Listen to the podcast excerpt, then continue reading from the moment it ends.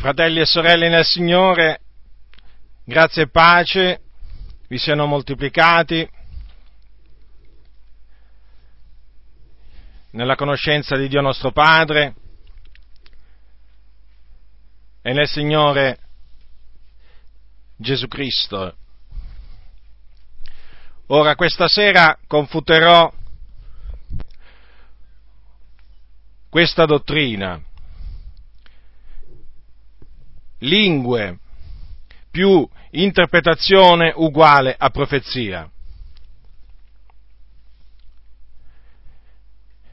Ho deciso, ho deciso di cominciare a confutare questa perché ritengo che sia ora di smascherare tutte queste false interpretazioni che purtroppo in molte chiese vengono fatte passare per profezie, quando non lo sono, sono semplicemente delle parole inventate, magari possono essere pure correttamente giuste, dottrinalmente giuste, però non corrispondono all'interpretazione delle lingue parlate. Ora, come farò poi anche per le altre volte, come voi sapete faccio anche nei miei libri, prima espongo la, la, dottrina, la dottrina falsa, citando naturalmente chi la insegna, e se naturalmente eh, faccio una citazione dico anche il libro e la pagina, e poi passerò alla confutazione, fatta naturalmente mediante le sacre scritture. Allora, questa dottrina, lingue o diversità delle lingue più interpretazione uguale a profezia, viene insegnata nella maggior parte delle chiese pentecostali, sia in Italia che all'estero. In Italia viene insegnata, per esempio, dalle assemblee di Dio in Italia, come anche dalle chiese della parola della grazia. Ora citerò alcune citazioni di queste, eh, di queste denominazioni, chiese, ma sia ben chiaro che, come ho detto, è la maggior parte dei pentecostali che insegna questa, questa dottrina. Quindi queste dichiarazioni sono semplicemente eh, prese a titolo di esempio. Allora, per quanto riguarda le Adi, nel libro di Meyer Perlman, Le dottrine della Bibbia, è scritto quanto segue, le lingue più interpretazione corrispondono alla profezia. Pubblicato da Adimedia, terza edizione, Roma 1988, pagina 258. Su questa linea si è espresso anche Donald G., che era un pastore delle Assemblee di Dio britanniche, nel suo libro I doni dello Spirito Santo. Ecco quanto afferma. È chiaramente affermato dalla parola che quando i doni complementari delle lingue e dell'interpretazione delle lingue venivano esercitati nel giusto ordine in seno alla Chiesa equivalevano al dono di profezia. Perciò, poiché le cose stanno così, è generalmente ammesso che questi due doni costituiscono uno dei tanti metodi con i quali lo Spirito Santo può fare udire la sua voce nella Chiesa. I doni dello Spirito Santo, Roma 1988, Adi Media, pagina 71 e 72. Cito infine un passo tratto da un altro libricino eh, pubblicato da Adi Media che si intitola Il battesimo nello Spirito Santo, Ecco quanto, quanto, dice questa citazione. Occorre a questo punto fare una distinzione tra il parlare in lingue come segno del battesimo nello Spirito Santo e prezioso mezzo per il credente battezzato per adorare Dio nell'intimità e fra quello che può chiamarsi in modo particolare il dono carisma delle lingue, cioè la possibilità di trasmettere in una lingua diversa dall'usuale sotto la guida dello Spirito Santo un messaggio di avvertimento, di esortazione di consolazione destinato alla comunità e che sarà interpretato di avvertimento, di esortazione, di consolazione destinata alla, com- alla comunità. No, scusate, eh, ritorno, ritorno, indietro, eh, ricito la, la citazione, perché non l'ho letta correttamente. Allora, dice eh, questo libricino, occorre a questo punto fare una distinzione tra il parlare in lingue come segno del battesimo nello Spirito Santo e prezioso mezzo per il credente battezzato per adorare Dio nell'intimità e fra quello che può chiamarsi in modo particolare il dono o carisma delle lingue, cioè la possibilità di trasmettere in una lingua diversa dall'usuale sotto la guida dello Spirito Santo un messaggio di avvertimento, di esortazione, di consolazione destinato alla comunità e che sarà interpretato da coloro che esercitano un altro carisma chiamato dono di interpretazione. Il bat- autori vari, il battesimo nello Spirito Santo, Roma 1987, Adi Media, pagina 32. Per quanto riguarda le chiese, la parola della grazia, eh, in, durante, un, durante, un, insegnamento eh, che ho sentito eh, che, di Lirio Porrello, del pastore della chiesa di Palermo, eh, sul, eh, sul, sul, dono dell'interpretazione delle lingue, eh, egli ha affermato quanto segue. Che cos'è il dono di interpretazione delle lingue? Una manifestazione dello Spirito Santo per mezzo della quale una persona viene ispirata a spiegare il significato di un messaggio che viene dalla diversità di lingue. Lo scopo dell'interpretazione è lo stesso della profezia, perché diversità delle lingue più interpretazione è uguale a profezia. Scopo, di, scopo è quello di edificare, esortare e consolare. In sostanza, come avete ben capito, l'interpretazione serve per chiarire, per spiegare il messaggio che è stato dato, secondo loro, da Dio in lingue alla Chiesa. Detto in altre parole, il parlare in altre lingue eh, corrisponde quando appunto questo parlare in altre lingue viene espletato in mezzo all'adunanza, in mezzo alla Chiesa durante il culto, a un parlare agli uomini. Quindi un parlare di, eh, di edificazione, di consolazione, esortazione e eh, interpretato naturalmente eh, corrisponderà appunto a un, mess- a un, messaggio di esortazione, consolazione e edificazione, perché appunto corrisponde alla profezia. Ora, tutti quelli che insegnano ehm, questa, questa dottrina si appoggiano su queste parole dell'Apostolo Paolo. Naturalmente eh, eh, citerò anche queste parole della Sacra Scrittura che loro prendono e poi naturalmente eh, durante la mia eh, confutazione eh, vi dimostrerò, vi, dimostrerò, che il significato che loro danno ehm, a questi passi della Scrittura è errato. Allora, i passi sono questi. Primo Corinzi 14, eh, versetto 5, che dice Ora io ben vorrei che tutti parlasti in altre lingue, ma molto più che profetaste. Chi profetizza è superiore a chi parla in altre lingue, a meno che gli interpreti, affinché la Chiesa ne riceva edificazione. Poi c'è il versetto 21, sempre dello stesso capitolo. È scritto nella legge, io parlerò a questo popolo per mezzo di gente d'altra lingua e per, mezza, e per mezzo di labbra straniere, e neppure così mi ascolteranno, dice il, il, il Signore. Quindi è molto chiaro il, il, questo, questo insegnamento. Lo ripeto, io spesso ripeto i concetti, ma non, non, mi preoccupo, per me non è, cioè assolutamente io non, non, mi annoia a ripetere i concetti, spero che non vi annoiate nemmeno voi. Quando il parlare in altra lingua si manifesta in mezzo all'assemblea, durante un culto, quando ci sono altri fratelli radunati, quello è un messaggio che Dio sta dando alla Chiesa. E quindi quando sarà interpretato corrisponderà a un messaggio rivolto alla Chiesa. Ma la Sacra Scrittura non insegna questo, non insegna affatto questo. Allora, comincerò con, con fare una, una, una breve premessa. Allora, il parlare in altre lingue è un fenomeno spirituale prodotto dallo Spirito Santo di Dio in tutti quei credenti che vengono battezzati con lo Spirito Santo o ripieni di Spirito Santo. Questo fenomeno comincia a verificarsi proprio nel momento stesso in cui il credente viene riempito di Spirito Santo. Questo è quello che insegna la Sacra Scrittura.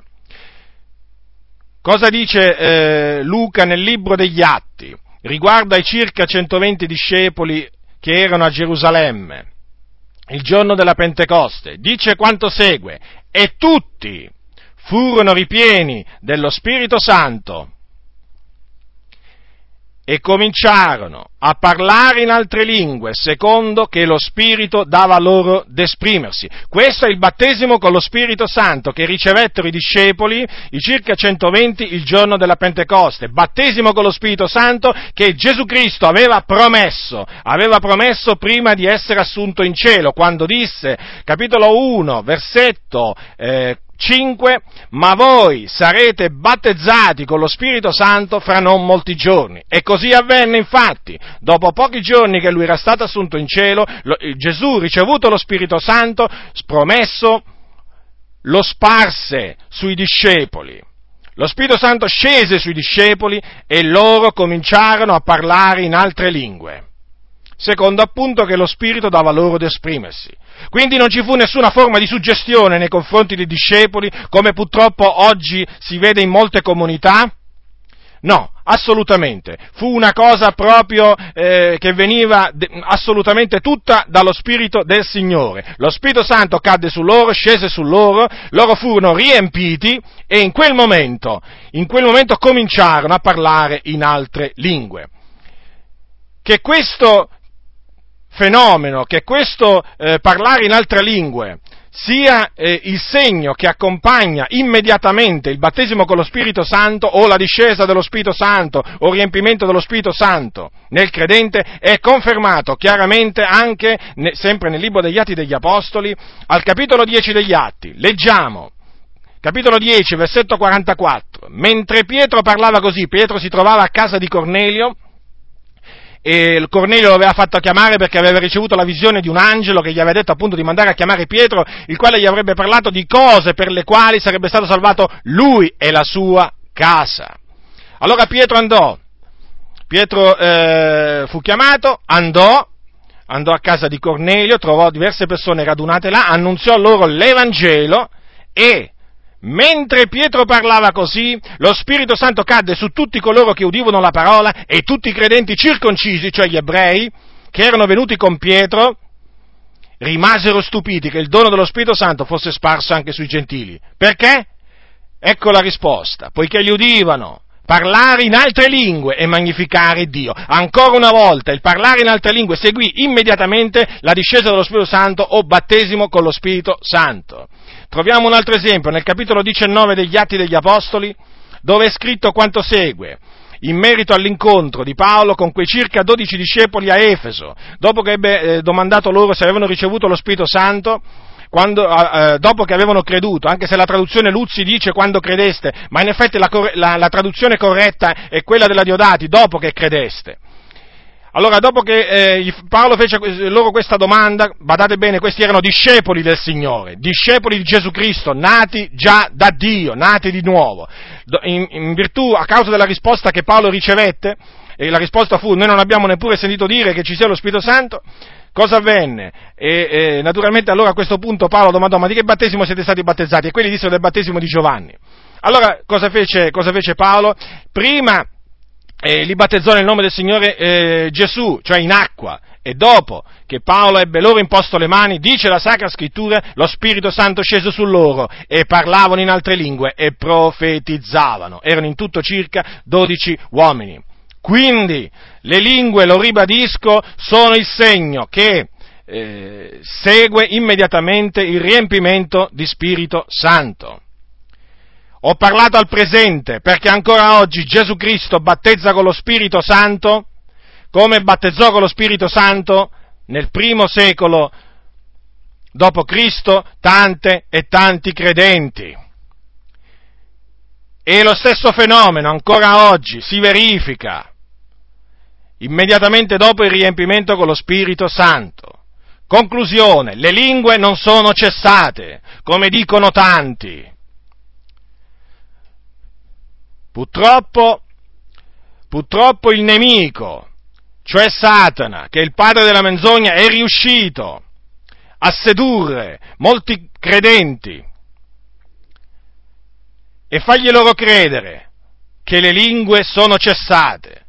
Per cui oggi chi dice di avere ricevuto lo stesso battesimo con lo Spirito Santo che ricevettero i discepoli nell'antichità o i primi discepoli è una sorta deposseduto, Uso questi termini affinché abbiate chiare le idee di quello che dicono costoro, che sono molti, non sono pochi, è eh, in tutto il mondo, che si oppongono alla Sacra Scrittura, cioè a questa precisa parte del Consiglio di Dio, segnatamente il battesimo con lo Spirito Santo.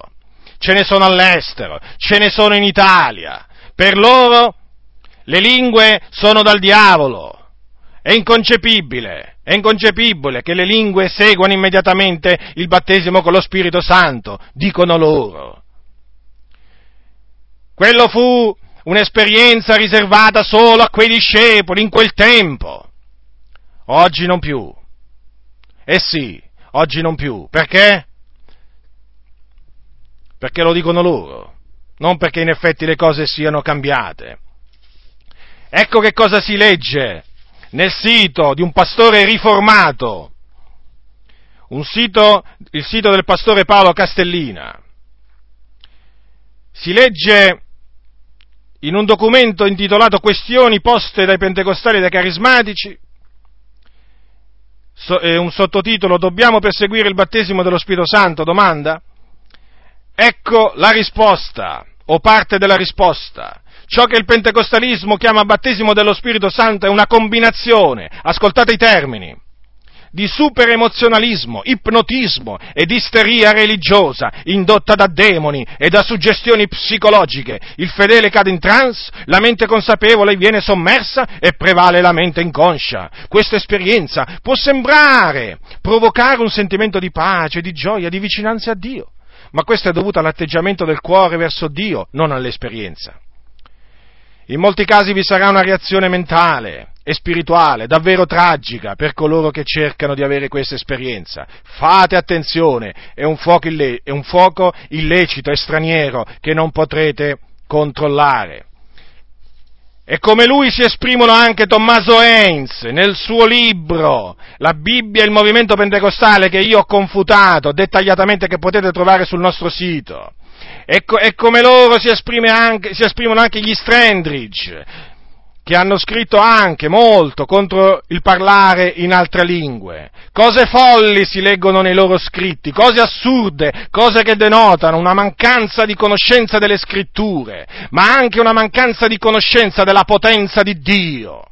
Costoro sono da biasimare, sono da riprendere, perché parlano in maniera veramente stolta, contro il battesimo con lo Spirito Santo e il parlare in altre lingue. Ma com'è possibile affermare queste cose, voi direte? Avete sentito che espressioni, che espressioni forti, veramente, ci prendono veramente per una massa di posseduti, di ignoranti, di gente in trance perché i demoni veramente eh, li stanno prendendo in giro, li, li stanno facendo di noi quello che vogliono. Io mi rivolgo a, a costoro veramente, perché sono sicuro, sono sicuro che questo messaggio arriverà pure alle loro orecchie. Vi dovete ravvedere, vi dovete ravvedere di tutte queste cose nefande che avete scritto e dite riguardo al parlare in altre lingue. Quelle sono parole che non procedono da Dio, anche se voi accampate versi della parola di Dio, ma sono versi della parola di Dio che non hanno il significato che voi date loro ma confuterò, confuterò a suo tempo queste loro asserzioni. Per ora mi limito a dire, mi limito a confutare brevissimamente la loro asserzione secondo cui le lingue sono cessate, perché questo predisse l'Apostolo Paolo. Nella sua epistola ai Corinzi al capitolo 13, l'Apostolo Paolo, come voi sapete, parlando della carità, a un certo punto dice, al versetto 8, la carità non verrà mai meno, quanto alle profezie esse verranno abolite, quanto alle lingue esse cesseranno, quanto alla conoscenza essa verrà abolita, poiché noi conosciamo in parte, in parte profetizziamo. Ma quando la perfezione sarà venuta, quello che solo in parte sarà abolito. Ecco loro prendono queste parole, le lingue cesseranno e dicono sono cessate ma non conoscono le scritture, non tagliano rettamente la parola del Signore, perché quel cessare, quel verbo, quella, quella, promessa ancora non si è adempiuta, perché è scritto chiaramente che si adempierà quando la perfezione sarà venuta. È venuta la perfezione? No, E quindi le lingue ancora non sono cessate. E poi voglio fare notare a costoro che assieme alle lingue cesserà pure la conoscenza, perché dice Paolo, la conoscenza verrà abolita. Quindi anche la conoscenza è stata eh, cessata? Non mi pare, non mi pare, perché noi ancora conosciamo in parte. O loro vogliono dire che magari conoscono appieno? Ma come l'Apostolo Paolo conosceva in parte? Quindi, quindi noi anche dobbiamo dire che conosciamo in parte. Anzi, noi conosciamo ancora meno dell'Apostolo Paolo, almeno per quanto mi riguarda devo dire veramente che quanta conoscenza sono inferiore all'Apostolo, all'Apostolo Paolo. Quindi se Paolo conosceva in parte, io veramente posso dire di conoscere ancora meno di quanto conosceva l'Apostolo Paolo. E invece costoro vogliono far credere e fanno credere purtroppo a tanti fratelli che non conoscono le scritture come loro che le lingue sono cessate. Ed essendo cessate, ed essendo cessate, naturalmente cosa succede? L'inevitabile conseguenza è quella, è quella di dire, e le lingue allora che ci sono oggi? Eh, sono dal diavolo. Eh, non, c'è, eh, no, non c'è altra risposta. Lo ripeto a costoro, vi dovete ravvedere, andate a investigare le sacre scritture e vedrete che le cose non stanno affatto come dite voi. Buttatevi in ginocchio davanti al Signore, piegate le ginocchia davanti all'Iddio vivente e vero, con un cuore contrito senza pregiudizi verso i pentecostali.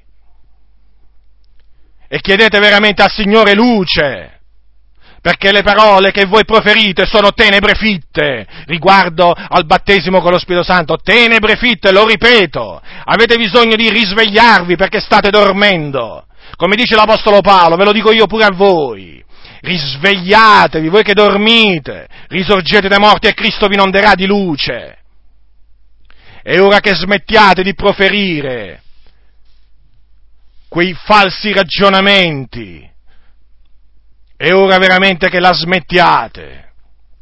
Ma Dio volendo, ritornerò, ritornerò a confutare queste vostre asserzioni, che non hanno assolutamente fondamento nella Sacra Scrittura, sono delle menzogne generate dal padre della menzogna, e che voi proferite, perché è la verità, questa è la verità.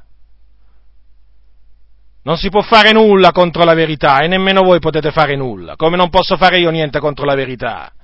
Da che è veramente sorto il movimento pentecostale, ne sono sorti, ne sono sorti di costoro, di evangelici, che hanno sputato veramente, ma hanno vomitato le cose più, più nefande contro coloro che parlano in lingue ma il Signore nella sua grande fedeltà ha continuato a battezzare con lo Spirito Santo, a far parlare in lingue, perché questo è uno dei segni che accompagneranno coloro che credono. Gesù lo disse e noi crediamo alle parole di Gesù Cristo, non alle favole. Gesù disse la verità quando disse questi sono i segni che accompagneranno coloro che credono, nel mio nome cacceranno i demoni, nel mio nome parleranno in lingue nuove. Perché quindi dubitare delle parole di Gesù?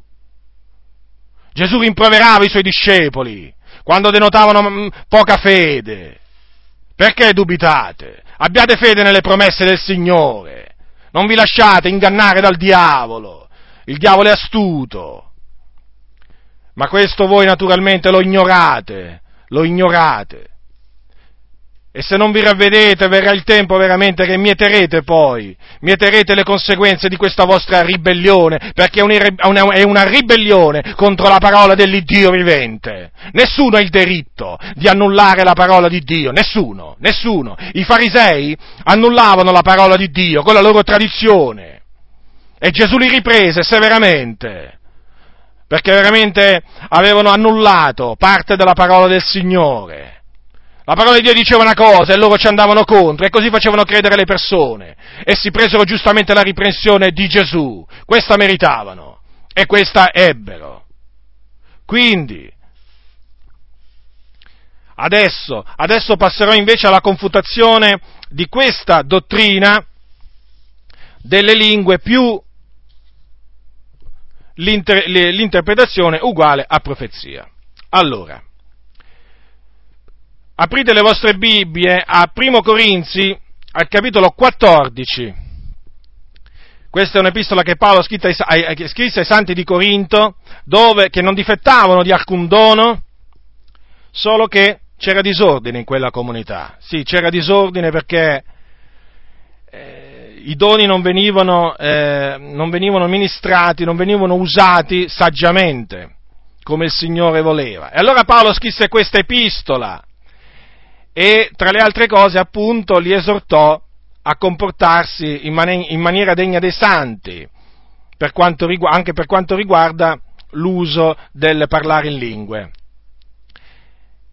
Paolo, quando sentì dire che nella chiesa di Corinto c'era questa confusione, non è che cominciò a attribuire le lingue che essi parlavano al diavolo, questo ve lo vorrei fare notare.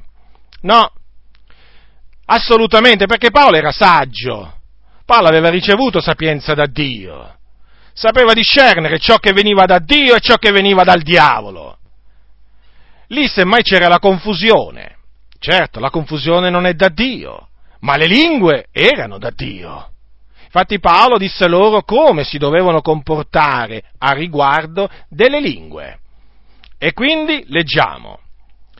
Ecco cosa dice Paolo al capitolo 14 di Primo Corinzi. Procacciate la carità, non lasciando però di ricercare i doni spirituali, e principalmente il dono di profezia. Perché chi parla in altra lingua non parla agli uomini ma a Dio, poiché nessuno l'intende, ma in spirito proferisce misteri. Ora, Paolo è molto chiaro, chi parla in altra lingua, che cosa sta facendo? Non sta parlando agli uomini, non sta rivolgendo un messaggio agli uomini, il suo messaggio non è diretto agli uomini, ma a chi? A Dio. Perché? Che cosa sta facendo? dice in spirito, cioè mediante lo spirito di Dio, proferisce misteri. Allora, che cosa sono? In che cosa consistono questi misteri? Eh, questi misteri sono delle cose naturalmente nascoste, cose sconosciute, sia a chi parla e sia a chi sente parlare in lingue. Ora, questi misteri non sono altro che preghiere, canti e rendimenti di grazie indirizzati a Dio. Adesso vi passerò a dimostrare come, appunto, questo è confermato dallo stesso Paolo in quello stesso capitolo. Ascoltate cosa dice l'Apostolo Paolo. Dice al versetto 14. Poiché se prego in altra lingua, ben prega lo spirito mio, ma la mia intelligenza rimane infruttuosa. Questa è la ragione per cui chi parla in altra lingua deve pregare di poter interpretare. Ma cosa dice lui? Che chi parla in altra lingua prega. E a chi si prega? Si prega a Dio. Quindi questo conferma che il parlare in altra lingua è rivolto, è diretto a Dio. Le nostre preghiere vanno rivolte a Dio. Poi dice anche al versetto 16, dice così, altrimenti se tu benedici Dio soltanto con lo Spirito, come potrà colui che occupa il posto del semplice uditore dire Amen al tuo rendimento di grazie, poiché non sa quel che tu dici? Quanto a te, certo, tu fai un bel ringraziamento, ma l'altro non è edificato. E poi, al versetto 15, quello precedente, dice, io pregherò con lo spirito, ma pregherò anche con l'intelligenza, salmeggerò con lo spirito, ma salmeggerò anche con l'intelligenza. Quindi, è evidente, molto evidente, il parlare in altra lingua, a prescindere, ripeto, a prescindere che sia un parlare in una lingua straniera sola o in più lingue straniere, è rivolto a Dio e consiste in, pre- in preghiere, in canti, perché i salmi sono dei canti, in benedizioni rivolte a Dio, mediante lo Spirito. Ora, vorrei farvi notare che il pregare con lo Spirito mediante lo Spirito è menzionato dall'Apostolo Paolo pure ai santi di Efeso, quando dice che, parlando dell'armatura di Dio, dice queste parole. Al versetto 17 o 18, comunque, orando in ogni tempo per lo Spirito, con ogni sorta di preghiere e di supplicazioni. Quella orare per lo Spirito o pregare per lo Spirito non è altro che la preghiera che viene fatta mediante lo Spirito Santo. È una preghiera che è spinta dallo Spirito del Signore. È citata anche da Giuda nella sua epistola, quando dice Giuda, al, versetto 20, ficando voi stessi sulla vostra santissima fede, pregando mediante lo Spirito Santo, conservatevi nell'amore di Dio. Ancora una volta c'è il pregare mediante lo Spirito Santo. Perché in questa preghiera c'è lo Spirito Santo che prega. Non ha forse detto l'Apostolo Paolo ai Romani al capitolo 8, al versetto 26, parimente ancora lo Spirito sovviene alla nostra debolezza? perché noi non sappiamo pregare come si conviene, ma lo Spirito intercede egli stesso per noi con sospiri ineffabili. E colui che investiga i cuori conosce qual sia il sentimento dello Spirito, perché esso, meglio egli, intercede per i santi secondo il Dio, secondo il Dio. Quindi ecco spiegato che cosa succede quando un credente parla in altra lingua, prega Dio. Lo Spirito Santo prega mediante la sua bocca, lui è un canale. E lo Spirito Santo si usa di questo canale per intercedere presso il trono di Dio con sospiri ineffabili. Ascoltate, ascoltate, perché lo Spirito intercede per noi con sospiri ineffabili. Quindi quei sospiri che vengono fatti quando si parla in altre lingue sono veramente per lo Spirito. E che cosa fa lo Spirito? Prega, intercede per i santi. Quindi questo conferma, conferma che quando si parla in altra lingua si prega il Dio, si prega il Dio. Tutto questo naturalmente conferma le parole dell'Apostolo che chi parla in altre lingue non parla agli uomini, ma a Dio. Ora abbiamo visto anche le, gli, altri due, gli, altri due, versetti in cui appunto Paolo dice, altrimenti se tu benedici Dio soltanto con lo Spirito. Anche qui, quindi questo ci mostra che assieme alla preghiera ci può essere un rendimento di grazie rivolto sempre a Dio, in spirito, quindi in altra, in altra lingua.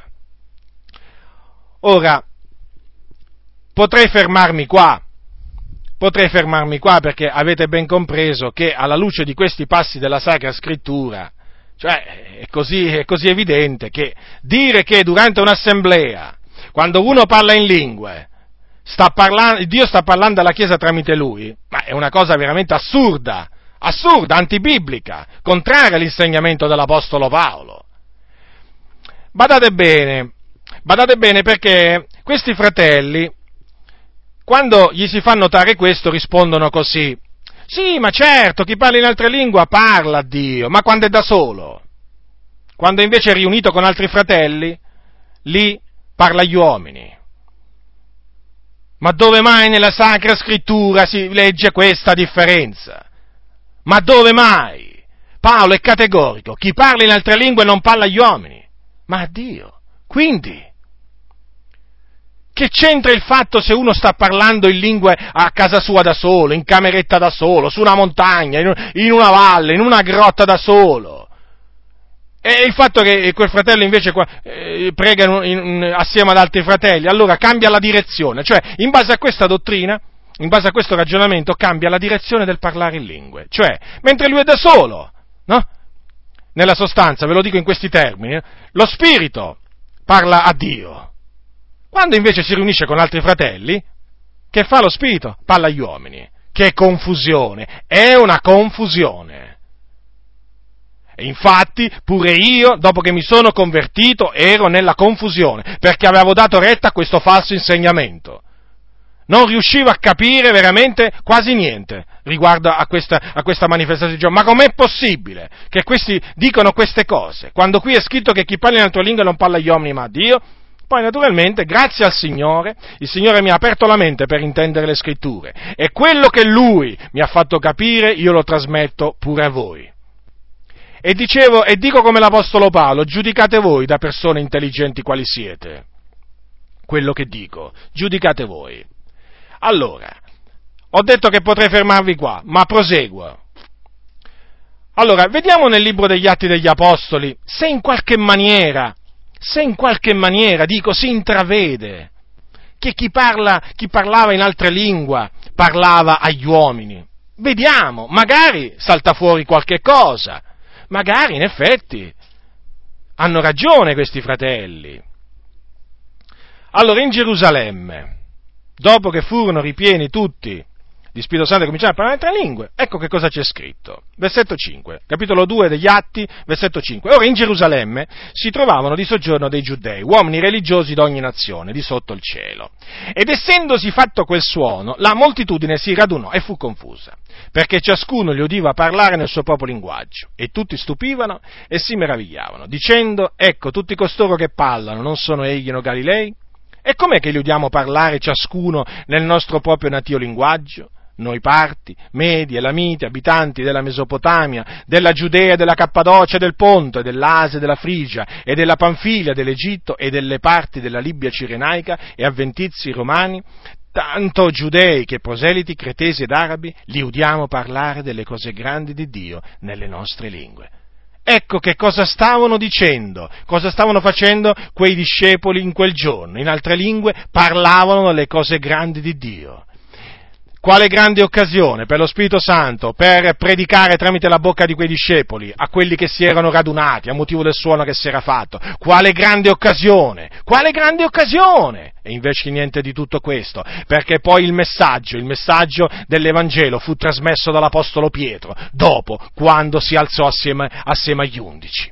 È evidente quindi che quando quei discepoli parlavano delle cose grandi di Dio, non stavano assolutamente parlando agli uomini, ma stavano parlando a Dio. Voi prendete uno dei salmi, dove appunto si, esa- eh, si esalta Dio per le sue grandi cose. Ecco, e quello significa parlare delle cose grandi di Dio. Ce ne sono vari salmi, in cui appunto si enumerano le cose grandi che Dio fece nell'antichità. Quello significa parlare delle cose grandi di Dio. Ma lo si fa parlando a Dio, non parlando agli uomini. Quello non è un messaggio che viene rivolto agli uomini Assolutamente. Quindi abbiamo visto che il giorno della Pentecoste il parlare era rivolto a Dio e non agli uomini. Di sicuro non era rivolto agli uomini. Capitolo 10 degli Atti c'è scritto che quando lo Spirito Santo cadde su Cornelio e quelli di casa sua, dice li udivano parlare in altre lingue e magnificare Dio. Qui si parla di magnificare Dio. Anche qui non si intravede assolutamente nessun parlare agli uomini, nessun parlare agli uomini. E poi andiamo al capitolo 19 degli Atti, dove c'è scritto dei circa 12 discepoli. C'è scritto così, lo Spirito Santo scese su loro e parlavano in altre lingue e profetizzavano. Ora notate, non c'è scritto parlavano in altre lingue e interpretavano, perché se l'interpretazione per questi fratelli è profezia, no, no, No, no, parlavano in altre lingue e profetizzavano. Quindi due cose distinte e separate. Parlavano in altre lingue a Dio e profetizzavano agli uomini. Quindi quei credenti ricevettero pure il dono di profezia in quel caso. Ma perché non avrebbero potuto ricevere il dono, il dono dell'interpretazione? Così lingue e interpretazione facevano profezia. No! Invece, Dio fece, gli fece parlare in lingue e poi volle dare loro anche il dono di profezia. È evidente la cosa, c'è una netta differenza. Attenzione, non è che costoro profetizzavano parlando in lingue, perché non ha senso dire che uno profetizza parlando in lingue, non ha senso, perché se uno parla in lingue non sta profetizzando, perché sta parlando a Dio. È evidente la cosa, quindi anche questo passo, Anche questo passo mette a tacere le pretese, ma vorrei dire più che le pretese l'ignoranza di questi fratelli. Ignoranza, eh, ve lo voglio ribadire, e ce l'avevo pure io all'inizio, perché pure ero io e anch'io ero caduto vittima di questo inganno. Avevo cominciato a credere che le lingue più l'interpretazione costituisse profezia e mi ero sbagliato, ma grazie a Dio veramente che il Signore ci apre la mente per intendere le scritture, veramente sempre, dobbiamo essere sempre grati al Signore quando ci fa intendere la sua parola, solo a Lui, Lui veramente è degno di lode per questo. Allora, quindi abbiamo visto questo, abbiamo già visto tre esempi, allora adesso voglio cominciare a spiegare quei passi presi da questi, eh, da, queste, da questi fratelli per sostenere la loro tesi, chiamiamola così. Allora, primo Corinzi 14, 5. Ora io ben vorrei che tutti parlasti in altre lingue, ma molto più che profetaste. Chi profetizza è superiore a chi parla in altre lingue, ma a meno che gli interpreti, affinché la Chiesa ne riceva edificazione. Ora, questo passo, lo devo, lo, lo, mh, mm, per capire bene questo passo, bisogna leggere i passi precedenti. In particolare, questo qua questi due, il 3 e il 4. Chi profetizza invece parla agli uomini un linguaggio di edificazione, di esortazione e di consolazione. Chi parla in altre lingue edifica se stesso, ma chi profetizza edifica la Chiesa. Ora l'Apostolo Paolo, avete notato, comincia a parlare in questo capitolo dicendo di procacciare la carità, cioè l'amore, e dice naturalmente anche di ricercare i, i doni spirituali. Nella sostanza eh, li mise in guardia perché qualcuno potesse, potrebbe essere indotto nel procacciare la carità a dimenticarsi dei doni spirituali molti fratelli si sono dimenticati dei doni spirituali perché si sono messi a procacciare la carità e fanno bene, però si sono dimenticati dei doni spirituali. E no, bisogna procacciare pure i doni spirituali, non è che bisogna ricercare solo la carità. Allora, ma quale, eh, quale, quale dono l'Apostolo Paolo dice di eh, ricercare principalmente? Quello di profezia. E perché? Perché proprio questo? Eppure l'Apostolo Paolo era un credente che parlava in lingue più di tutti i corinti, eh? lo dice proprio in questo capitolo. Come mai proprio il dono di profezia? Lo spiega. Perché chi parla in altre lingue non parla agli uomini, ma a Dio, poiché nessuno l'intende, ma in spirito preferisce i misteri. Chi profetizza invece, cosa vuole dire l'Apostolo Paolo quindi, con quelli invece? Che mentre chi parla in altre lingue parla a Dio, chi profetizza si rivolge direttamente, nella lingua conosciuta dai credenti riuniti, a loro e rivolge loro un linguaggio di edificazione, esortazione e consolazione. Ecco perché il dono di profezia è da preferirsi al dono della diversità di lingue o comunque al parlare in altre lingue. Perché? Il parlare in altre lingue da solo, certo, edifica, poi lo dice lo stesso Paolo, chi naturalmente lo compie, ma se non è accompagnato dall'interpretazione, edifica solo lui, ma non la Chiesa. Perché? Perché la Chiesa non può capire quello che quel fratello ha detto in altra lingua. Se non c'è l'interpretazione, la Chiesa riunita non può capire quello che è stato detto in altra lingua.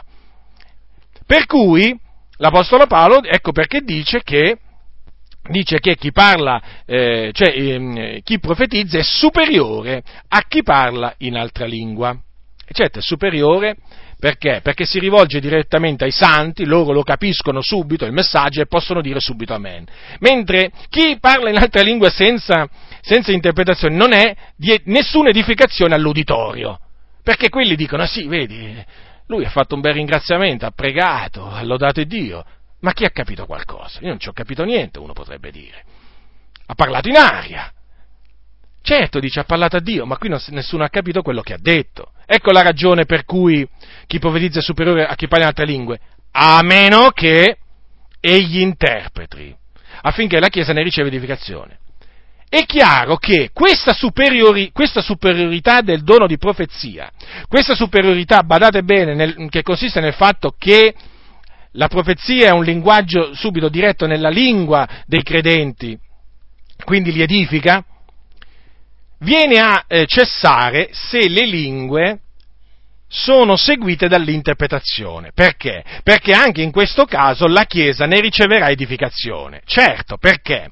Perché la preghiera detta in altra lingua o mediante lo Spirito, la benedizione fatta in altra lingua o mediante lo Spirito il rendimento di grazia fatto in altra lingua mediante lo Spirito sarà reso comprensibile appunto mediante il dono dell'interpretazione a tutta la Chiesa. E allora tutti potranno dire Amen. E quindi eh, potranno dire Amen perché sono stati edificati certo, edificati spiritualmente, perché sicuramente, sicuramente nell'interpretazione diranno, vedi, guarda, lo Spirito Santo ha sospinto quel fratello a pregare per dei fratelli a noi sconosciuti che si trovano in questo momento in questa grande distretta. Che cosa meravigliosa, certo, perché il fratello che fa, eh, quel fratello prega, ha pregato per lo Spirito. Certo, perché lo Spirito ha sovvenuto alla, alla, sua debolezza, lo ha sospinto a pregare, a intercedere per i santi, in base, in accordo con la volontà di Dio. Quindi la Chiesa è edificata. E se quel fratello ha cantato un cantico spirituale a Dio in altra lingua, allora l'interpretazione renderà intellegibile, comprensibile quel parlà, quel cantico, e la Chiesa dirà Amen. E se è stato un rendimento di grazie pure, Ecco, la Chiesa è edificata quindi quando le lingue sono interpretate. L'errore che fanno questi fratelli e che ho fatto pure io all'inizio è questo, quello di pensare che l'edificazione la Chiesa la può ricevere solo se sente un messaggio rivolto direttamente ad essa. Questo è un errore. È un errore perché si viene edificati pure quando si sente un parla- una preghiera in altra lingua interpretata, quando si sente una benedizione a Dio interpretata, quando si sente un rendimento di grazia a Dio interpretato. Ma ditemi una cosa, ma se io vi facessi questa semplice domanda, voi naturalmente parlate italiano, come lo parlo io. Ma co- voi, quando un fratello nella comunità prega Dio in lingua italiana e fa naturalmente una preghiera edificante, sì, perché ci sono alcune preghiere veramente che bisogna dire non sono assolutamente edificanti o comunque alcune parti di esse sono proprio eh, da rigettare. Allora dico, siete edificati? E certo la risposta sarà, certo che siamo edificati. E quando sentite un bel cantico rivolto a Dio, un cantico spirituale, che dite? Siete edificati? Ma certo voi mi direte. E quando sentite un fratello rendere grazie a Dio in italiano, sospinto veramente dalla grazia di Dio, siete edificati? Ma certo voi mi direte. E allora, perché non dovreste voi essere edificati quando sentite l'interpretazione di un parlare in lingue che corrisponde a una preghiera, a un canto, a un salmo o a un, rend- o a un rendimento di grazie in lingua italiana? Perché non dovreste essere edificati? Che siete edificati solo, solamente quando qualcuno vi dice così parla l'Eterno, figlio mio, popolo mio, e così via? Siete edificati solo sentendo questo? No, no, io sono edificato anche quando leggo, quando leggo, parole, quando leggo nella Bibbia le parole rivolte a Dio, quando sento un fratello cantare a Dio, pregare Dio.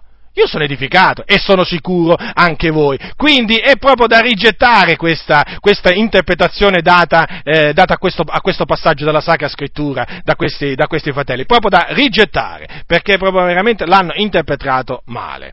Come hanno interpretato male pure quest'altro passaggio. Quando? Perché l'altro passaggio eh, che loro citano è questo qua. È scritto nella legge, versetto 23, no, il versetto 21, scusate, io parlerò a questo popolo per mezzo di gente d'altra lingua e per mezzo di labbra straniere, neppure così mi ascolteranno. Ora, conclu- in effetti, apparentemente, mm, diciamo, proprio a un, a un primo acchitto, queste, queste, parole sembrano dire che veramente eh, Dio parla in lingua alle persone. Ma non è così, perché qui eh, sta, l'Apostolo Paolo non sta dicendo che il eh, parlare in lingue è un messaggio in lingue rivolto agli uditori. No, no, no, no. Sta dicendo semplicemente che Dio si usa del segno delle lingue, cioè del parlare in lingue come segno portentoso, come segno prodigioso per attirare l'attenzione dell'udito, di, di, diciamo eh, di alcuni, per fargli capire che lui lì è presente.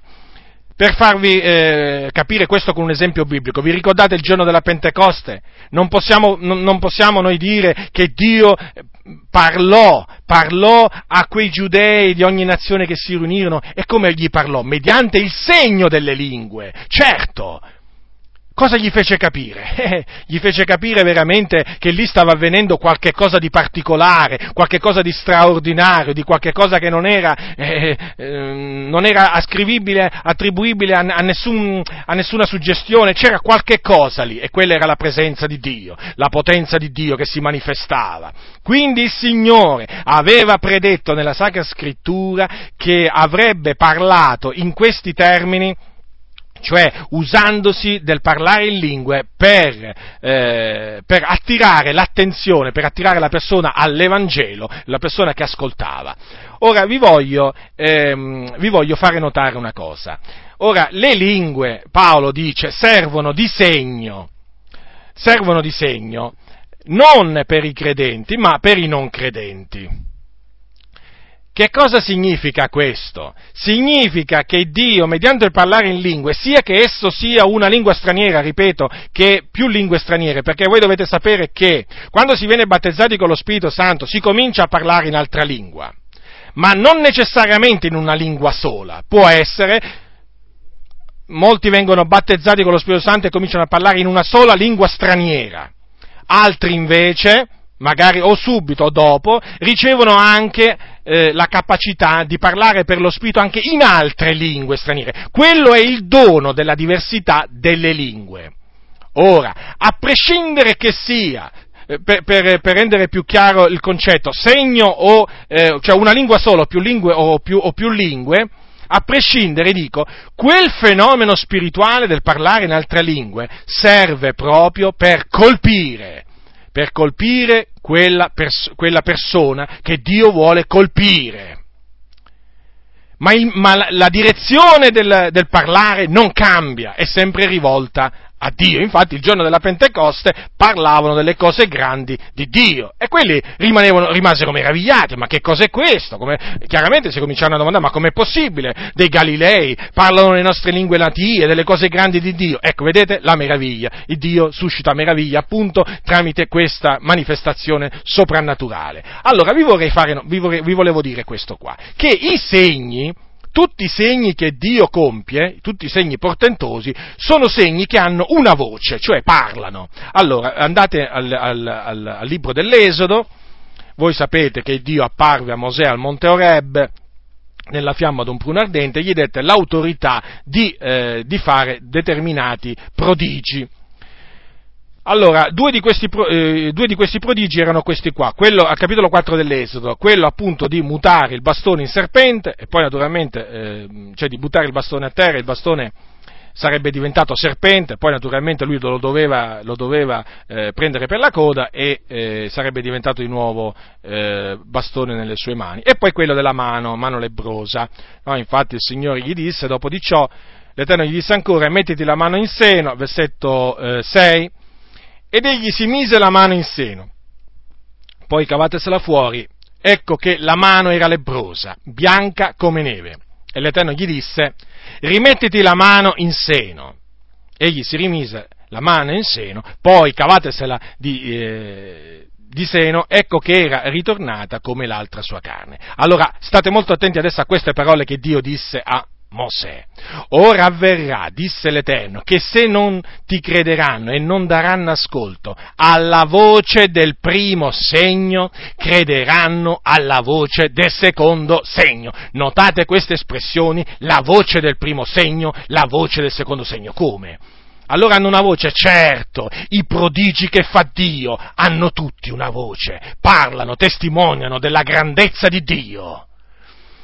Gesù disse, le opere che il Padre mi ha dato a compiere testimoniano di me, che il Padre mi ha mandato. Le opere stesse parlano, le opere stesse, le opere potenti di Dio parlano. E il parlare in lingua è un'opera potente compiuta da Dio.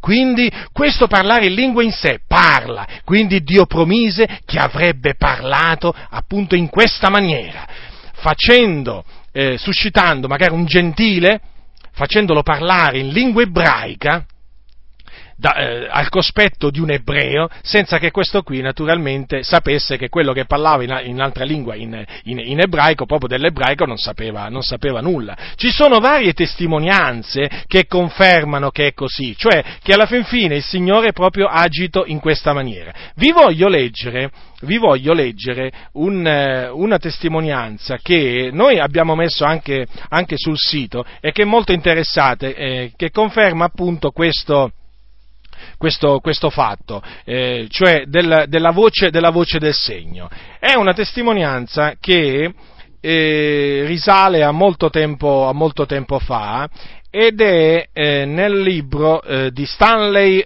Frosman, è un fratello ormai deceduto, americano, e il titolo del libro è With Science Following, The Story of the Pentecostal Revival in the 20th Century, cioè con i segni, il tradotto, con i segni che seguono la storia del risveglio pentecostale nel XX secolo. Springfield, Missouri, 1946. Alla pagina 49 si racconta una testimonianza che dice così che durante una riunione, eh, dopo che gli inni di apertura erano terminati, John Follett, che era uno degli studenti della nostra scuola biblica, eh, si levò, dice, con grande sentimento cominciò a parlare nella nuova lingua, perché appunto questo fratello era stato battezzato con lo Spirito Santo. Dopo di ciò scoppiò in un cantico estatico, qui lo chiama estatico, e poi tutto fu silenzio.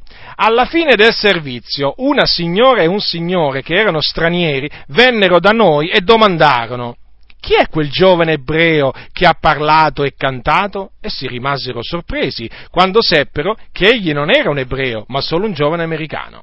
Il gentiluomo ci disse poi che egli aveva vissuto a Parigi e capiva diverse lingue e disse che il giovane aveva cantato e parlato in perfetto ebraico, riproducendo un salmo che egli aveva sentito nella sinagoga di Parigi. Egli disse, cioè questo uomo, che la riproduzione era impossibile ad un americano, l'intonazione e la varietà dell'espressione era unica e non poteva essere riprodotta da uno straniero eccetto che in questa maniera soprannaturale. Ora noi non sappiamo se questo ebreo poi si è convertito, certamente Dio gli ha parlato per mezzo di gente di labbra straniera. Avete compreso quindi che cosa, eh, come, va, ehm, come va interpretato questo passo per non renderlo metterlo, per scusate, per non metterlo in conflitto eh, con le parole di Paolo, chi parla in altre lingue non parla agli uomini ma a Dio. E in questa maniera è l'unica maniera, fratelli, è l'unica maniera. C'è un'altra testimonianza, anche questa che noi abbiamo messo nel sito, è tratto dal libro di John Graham Lake, Il deserto fiorirà, testimonianze di risveglio del Sudafrica e predicazioni di fede. Brindisi, 1985, pagina 23. Allora dice così, uno spiritista nel Sudafrica, John Graham Lake, fu mandato da Dio a predicare l'Evangelo, lì avvennero eh, miracoli, molti si convertirono e eh, c'è anche questa testimonianza. Uno spiritista fu convinto del suo peccato e partecipava ai raduni. Durante un culto udì una voce comandargli distintamente, va da Lake e digli di pregare per te. Saltando attraverso le panche, venne fino al pulpito e disse a John Lake, uomo di Dio, il Signore mi ha detto che devi pregare con me. Lake ad un altro missionario ed un altro missionario gli imposero le mani e questi fu subito battezz- liberato, battezzato con lo Spirito Santo e lodò il Signore in nuove lingue. Tra i presenti c'era la sorella del primo rabbino di Johannesburg, quindi ebreo, perché era un, la sorella del rabbino e quindi anche lei era ebrea. Con grande stupore notò che l'ex spiritista stava lodando il Signore in lingua ebraica. Notate?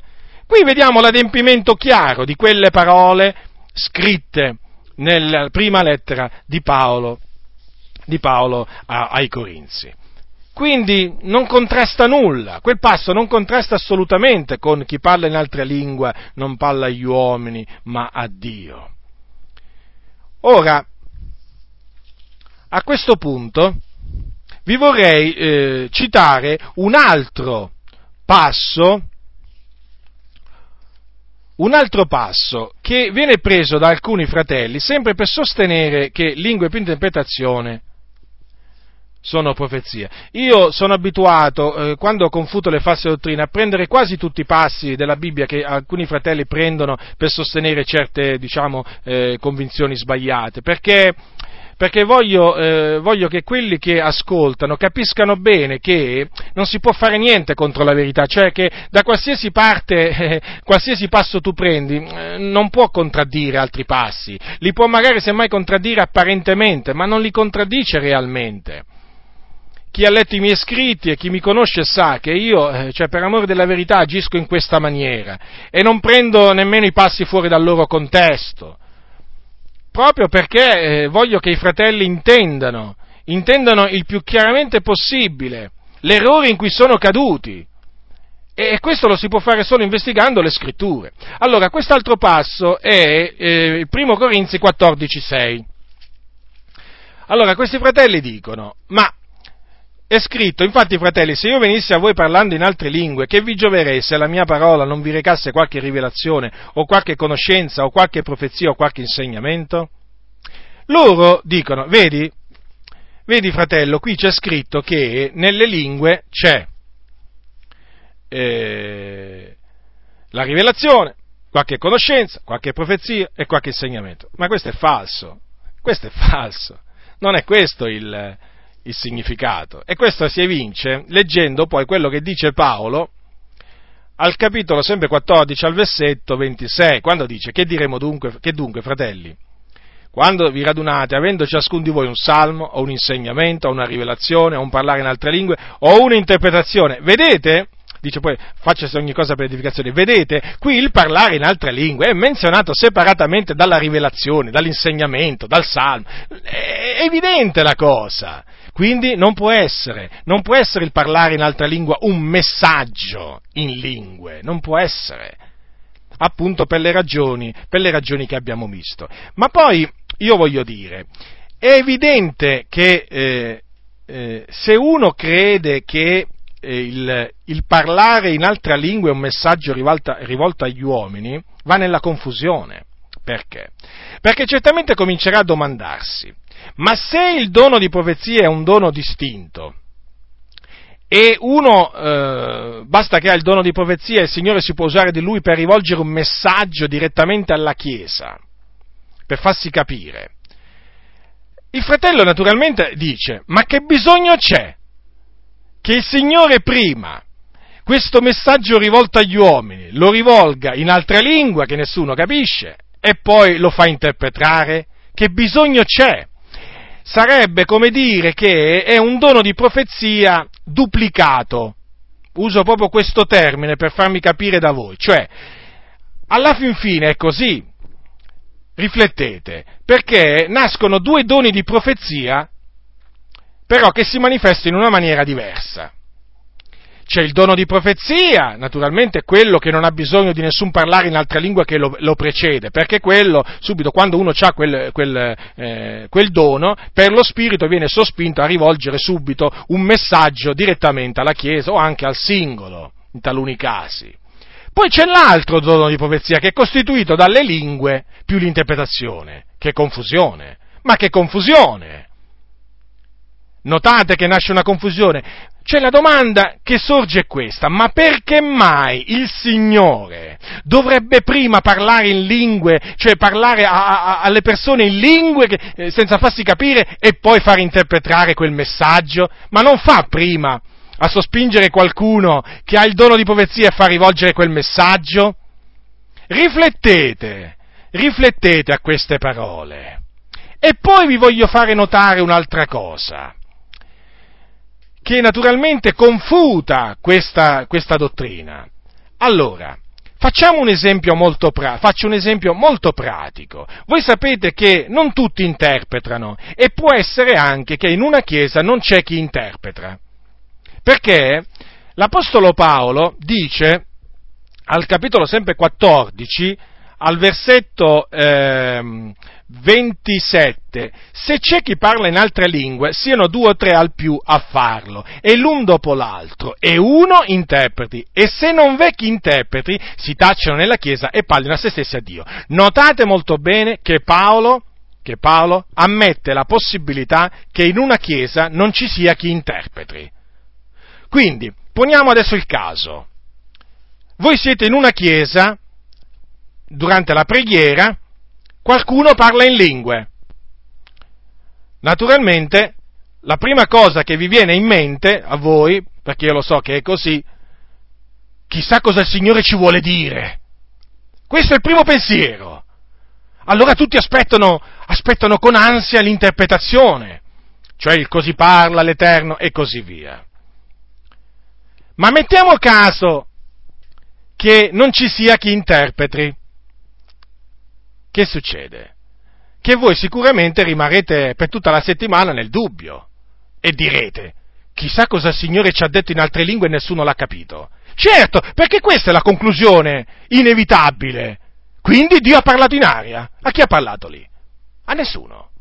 Nessuno ha capito né chi ha parlato in lingue, neppure la Chiesa perché non c'era chi interpreta. Conclusione, Dio ha rivolto un messaggio in lingua alla Chiesa senza che ci fosse uno che interpretasse. Ma che Dio è? Ma veramente non sarebbe un Dio saggio. Perché? Perché, voglio dire, è evidente che per essere di edificazione alla Chiesa quel parlare, se è un messaggio quello, per forza di cose, se non c'è chi interpreta, quel messaggio è un parlare in aria, quel messaggio agli uomini. Eh, gli uomini non possono beneficiare, perché? Eh, perché non c'è nessuno che li interpreta. Avete notato quindi in quale contraddizione si cade? Se si ammette che il parlare in altre lingue è più interpretazione fa la profezia? Riflettete a questo, riflettete seriamente. E poi io vi voglio dire una cosa, vi voglio dire una cosa. Naturalmente qualcuno dirà, ma allora fratello, se uno parla in altra lingua in chiesa, in comunità, in mezzo alla chiesa, quando dico in chiesa non dico nel locale di culto, in mezzo, in mezzo alla radunanza, perché il locale di culto non è una chiesa, il locale di culto è un locale di culto, la chiesa è l'assemblea dei riscattati che sono riuniti. Allora, vi volevo, eh, vi, vi volevo dire questo. Uno potrebbe dire, ma allora fratello, se uno parla in lingue, anche, anche, più di uno, due, tre, perché dice Paolo, fino a tre sono ammessi, no? eh, possono parlare in altre lingue, e non c'è chi interpreta, voi direte, a che pro? Cioè, qual è stato il beneficio che se ne è ricavato? Eh, voglio dire, certo c'è, un, c'è, sempre un beneficio, perché alla fin fine chi ha parlato in altre lingue, dato che non ha parlato agli uomini, ha parlato a Dio, qualcosa di buono, di giusto l'ha fatto sempre.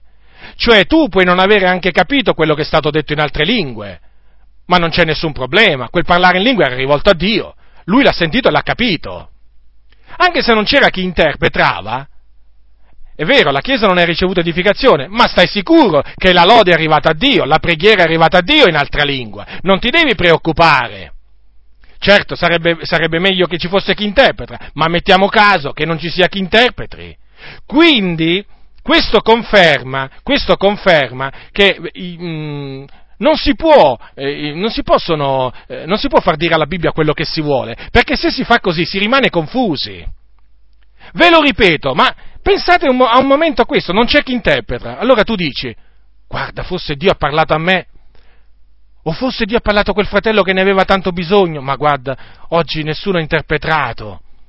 È un parlare di Dio all'aria, a nessuno al vento. Invece, e invece, se si insegna che il parlare in altra lingua è sempre rivolto a Dio, i fratelli non, avrà, rimarranno con questo dubbio, perché diranno, eh vabbè, non c'era, non c'era nessuno che interpretava, però intanto quel fratello ha parlato a Dio, ha fatto una cosa buona, anche se io non sono rimasto edificato, intanto però è arrivata a Dio la sua lode, la sua benedizione, la sua preghiera.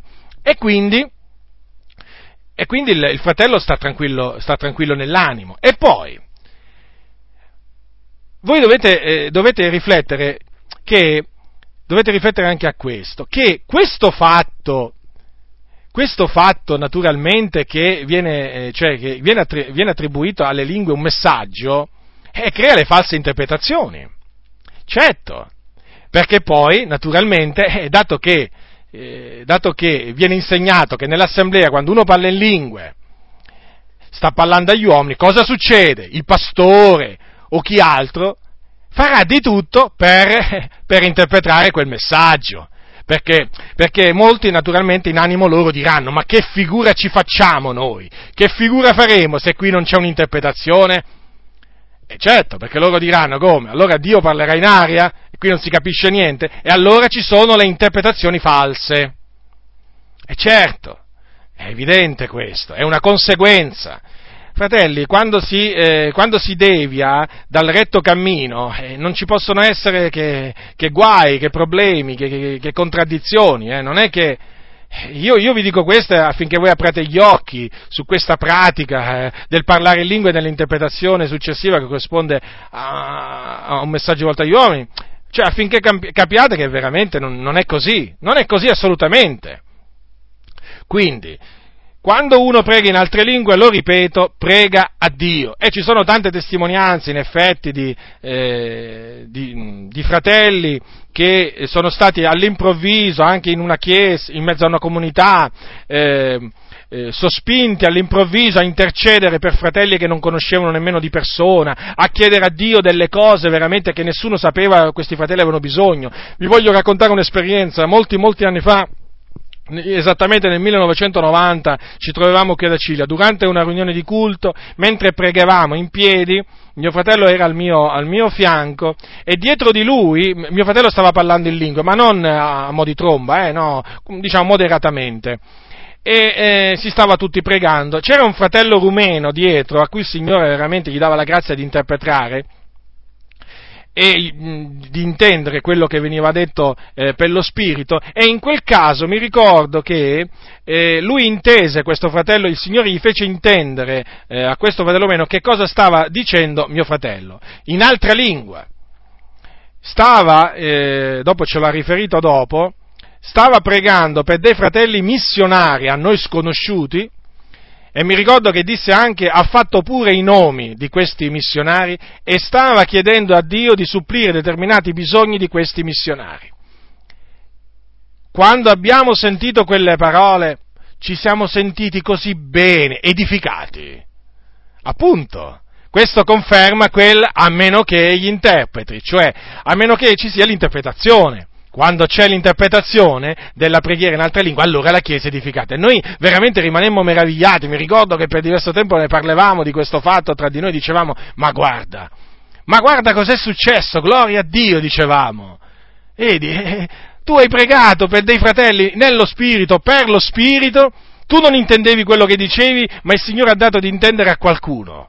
Che cosa grande, che cosa meravigliose, veramente quanto incomprensibili sono le sue vie, quanto meravigliose sono le, le, le vie del Signore. Cioè, dinanzi, dinanzi all'operare del Signore non si può che rimanere meravigliati, meravigliati. Le sue opere sono meravigliose, destano meraviglia. Del continuo, del continuo, siamo veramente meravigliati. A questo punto, naturalmente, un'altra domanda sorge spontanea, qualcuno sicuramente eh, di voi se la sta facendo, ma allora queste interpretazioni, questi così parla l'Eterno, popolo mio, così parla l'Eterno, figlio mio, che seguono immediatamente il parlare in lingue, che la domenica o in altre riunioni, eh, diciamo, si verificano, ma sono vere? Fratello, c'è bisogno che ti risponda? Ti rispondo. No, non sono vere. Non sono vere, te lo ripeto. Lo so, è duro da accettare? È duro da accettare. Forse qualche volta hai sentito un così palla all'Eterno e ti sei sentito toccato dal Signore. Ma io ti devo dire quello che dice la Scrittura. Io non baso le dottrine sull'esperienza. Le esperienze confermano la dottrina, la dottrina che è scritta. Ma io non è che mi creo la dottrina con le esperienze. Non è che posso stare qui a lusingarti, a dire sì, vedi, in quel caso era un'interpretazione. No, non era un'interpretazione. Allora tu dirai, ma come mai io sono stato toccato? Come mai in quel momento era proprio quella parola per me? Beh, te lo, te lo, spiego, te lo spiego in questa maniera. Evidentemente, il fratello che ha interpretato, la sorella che ha interpretato, pensava di interpretare, ma in effetti ha dato veramente una profezia. Cioè, succede pure questo. Ma Dio regna non c'è da meravigliarsi di tutto ciò che ti sto dicendo. Allora, ripeto, non era l'interpretazione del parlare in lingua, era semplicemente una vera profezia. Ecco perché in effetti ha prodotto frutto. Però posso, vi posso assicurare che sì, ci può essere qualche caso di questi, ma guardate, vi posso dire che in molti e molti casi questi così palla all'Eterno sono proprio inventati si mettono in bocca a Dio parole che lui in quel momento non vuole dire, si mettono in quel, in quel momento parole a Dio che veramente eh, Cioè si fa dire a Dio, eh, per esempio, che il messaggio è stato da parte sua quando nel messaggio, perché generalmente queste, queste interpretazioni sono dei messaggi eh, per, il, per la Chiesa che confermano la predicazione. Così parla l'Eterno, popolo mio, il mio servo ha parlato, eh, beati coloro, insomma, cose simili. Generalmente quando avviene dopo una predicazione è così, ma sono, diciamo, ormai questi sono eh, dei giochetti, sono dei giochetti, cioè solo veramente gli ingenui cadono vittima di questi, solo quelli che non conoscono le scritture possono cadere vittima di questi giochetti, perché alla fin fine veramente sembrano dei giochetti, sembrano dei, alcuni credenti sembrano dei bambini che giocano nell'ignoranza, eh, purtroppo, purtroppo, è così. D'altronde bisogna anche dire che le, le, l'insegnamento falso produce sempre dei danni, questo sia chiaro.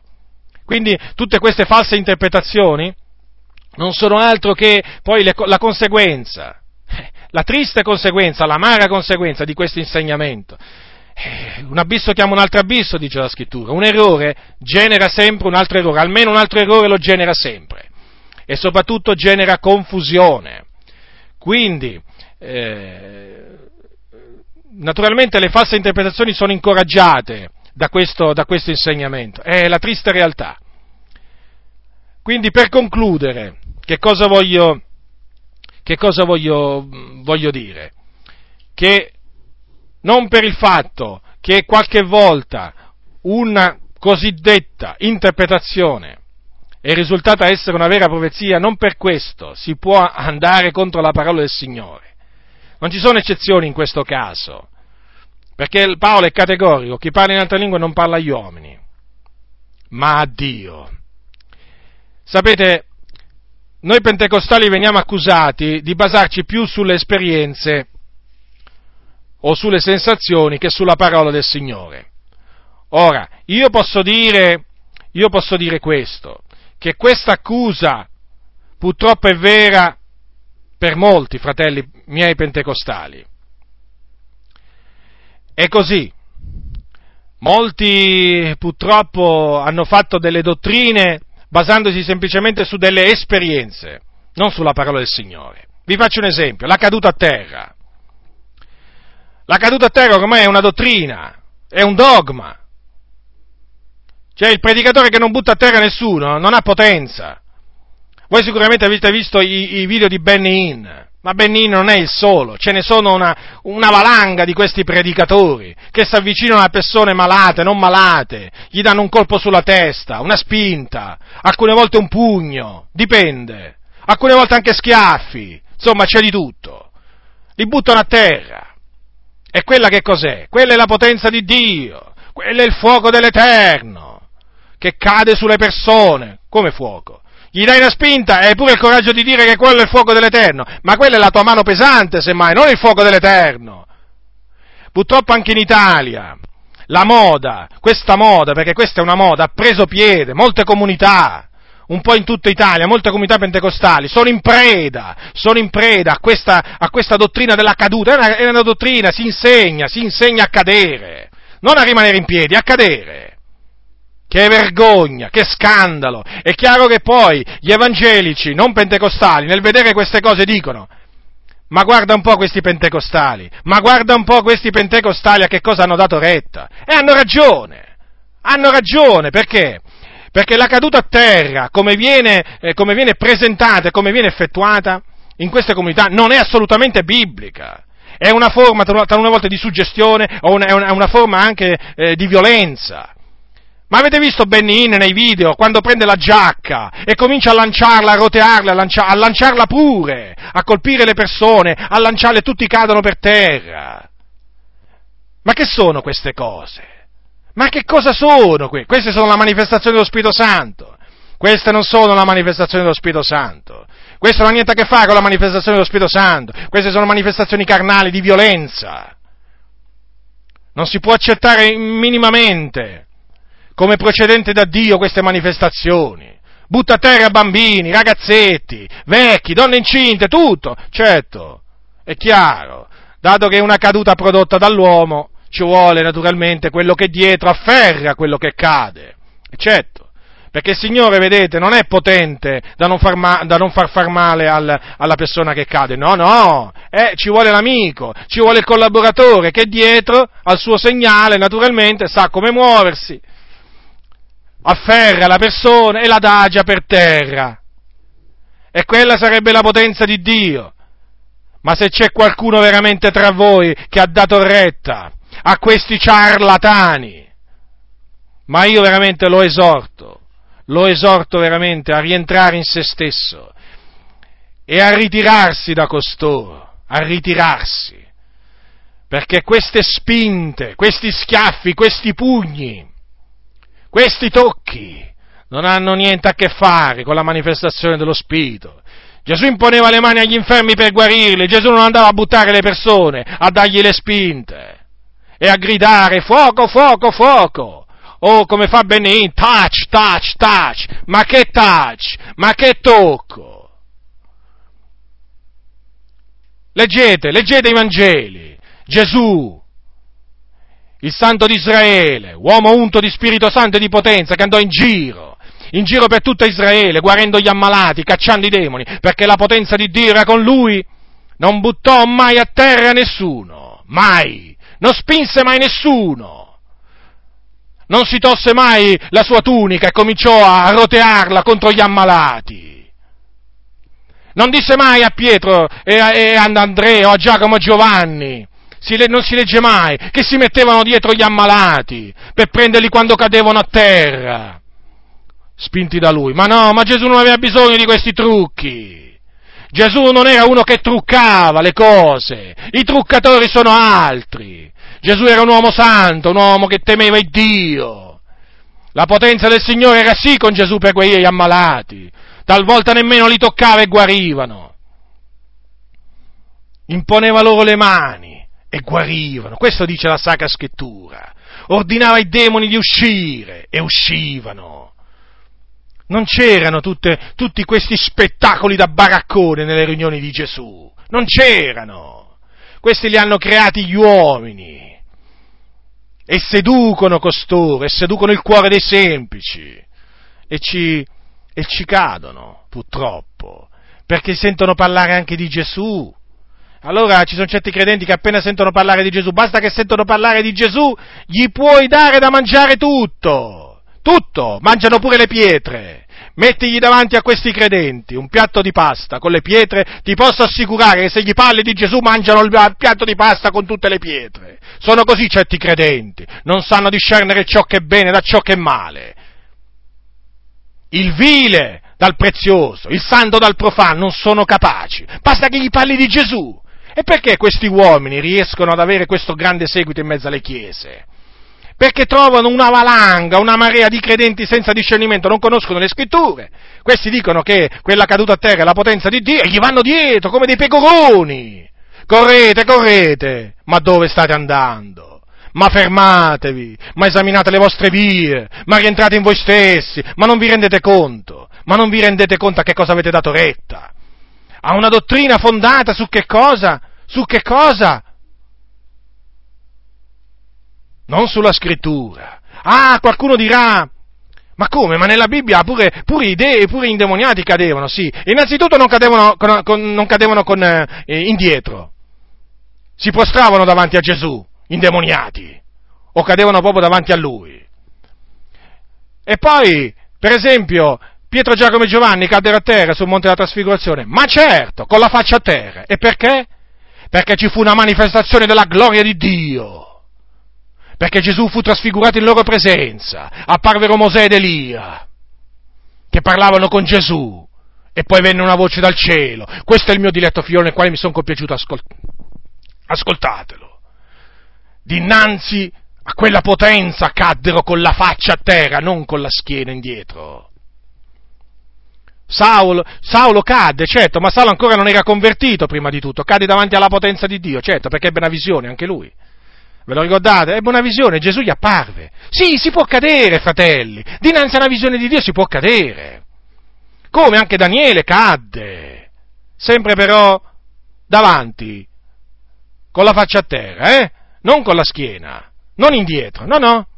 Perché? Perché ebbe a lui anche una visione gloriosa. Rimane solo un caso di persone che sono cadute a terra indietro, i nemici di Gesù. Eh sì, perché Gesù aveva molti nemici e alcuni di questi lo andarono ad arrestare la notte in cui lui fu tradito. E quando gli sentirono dire, perché voi sapete che eh, arrivarono là una turba con, con bastoni, eh, come, come, se stessero andando a prendere un ladrone, c'era Giuda che guidava la, quel gruppo di persone. E Gesù disse, cerca, chi cercate? Ed essi dissero, Gesù il Nazareno. Gesù rispose, vi ho detto che sono io. Ma poco prima c'è scritto che,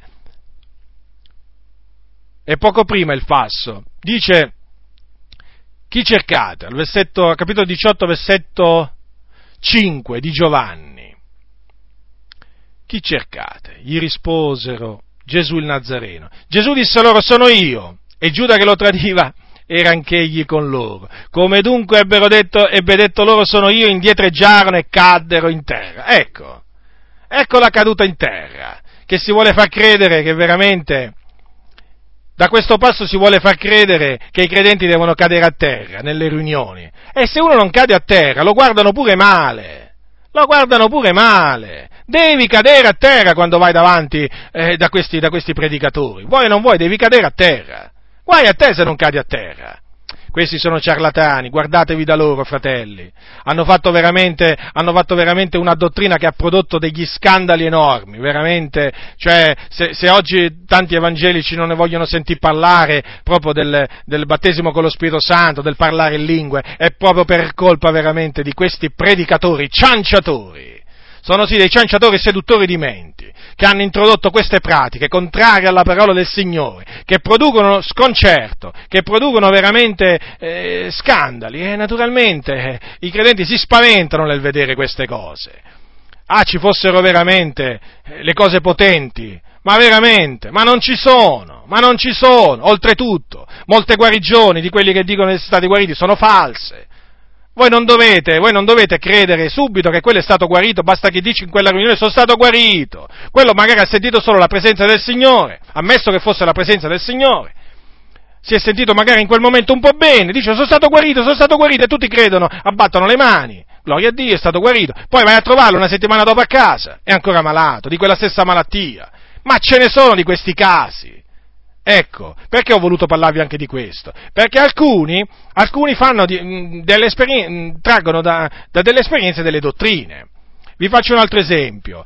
I primi anni, i primi anni del, movimento, del movimento pentecostale in America, alcuni credenti cominciarono a insegnare che quando uno veniva battezzato con lo Spirito Santo riceveva le lingue per andare a predicare eh, in un'altra nazione, cioè nella nazione cui lingue, in cui si parlava quella lingua. Quindi facciamo caso, un credente veniva battezzato con lo Spirito Santo, cominciava a parlare in cinese, ah, subito gli si diceva, guarda che il Signore ti chiama in Cina a fare il missionario, perché tu andrai là a parlare in lingua, in cinese, perché tu parli cinese adesso per lo Spirito, andrai là a parlare in cinese del Vangelo a quelle persone. E sapete quanti sono partiti per paesi stranieri? basandosi su questo eh, insegnamento che poi è risultato falso. Sono partiti in tanti e poi sono rimasti, sono rimasti illusi, sono rimasti delusi e sono tornati indietro. Perché? Ma era così evidente, era scritto nella parola del Signore che chi parla in altre lingue non parla agli uomini, ma a Dio. Eppure, vedete, è così, cioè è molto, è, molto, è molto, semplice il discorso. Se non si rimane, se non si investiga le scritture, se non si esaminano le scritture per vedere se le cose che vengono dette e fatte sono realmente così, facilmente, ripeto, facilmente, e aggiungo molto facilmente, si cade vittima di falsi insegnamenti. Quindi, fratelli, per concludere, questa volta concludo, questa è la mia parola. Esaminate ogni cosa Pure quello che vi dico io, esaminatelo mediante le sacre scritture. Investigate le sacre scritture per vedere se le cose stanno così. Se le cose non stanno così, rigettate. Quello che vedete è quello che sentite. Non importa come si chiama la persona che vi trasmette o fa quelle cose. Non importa proprio niente. Se è famoso, se non è famoso, donna, uomo, ebreo, gentile, non importa rigettate tutto ciò che non è conforme alla parola del Signore. Non vi lasciate ingannare, nessuno vi seduca con vani ragionamenti. Che il Signore vi protegga, vi guardi da ogni male e vi continui a dare intendimento e discernimento affinché possiate consacrarvi al Signore, santificarvi nel, nel timore di Dio, per essere trovati santi e irreprensibili alla sua venuta. A Dio, il creatore dei cieli e della terra, colui che ci ha salvati mediante il sangue di Cristo Gesù, sia la gloria, l'onore e la potenza, la sapienza, la maestà, l'onore, la benedizione e l'imperio nei secoli dei secoli, in Cristo Gesù, nostro Signore e Salvatore che è benedetto in eterno. Amen.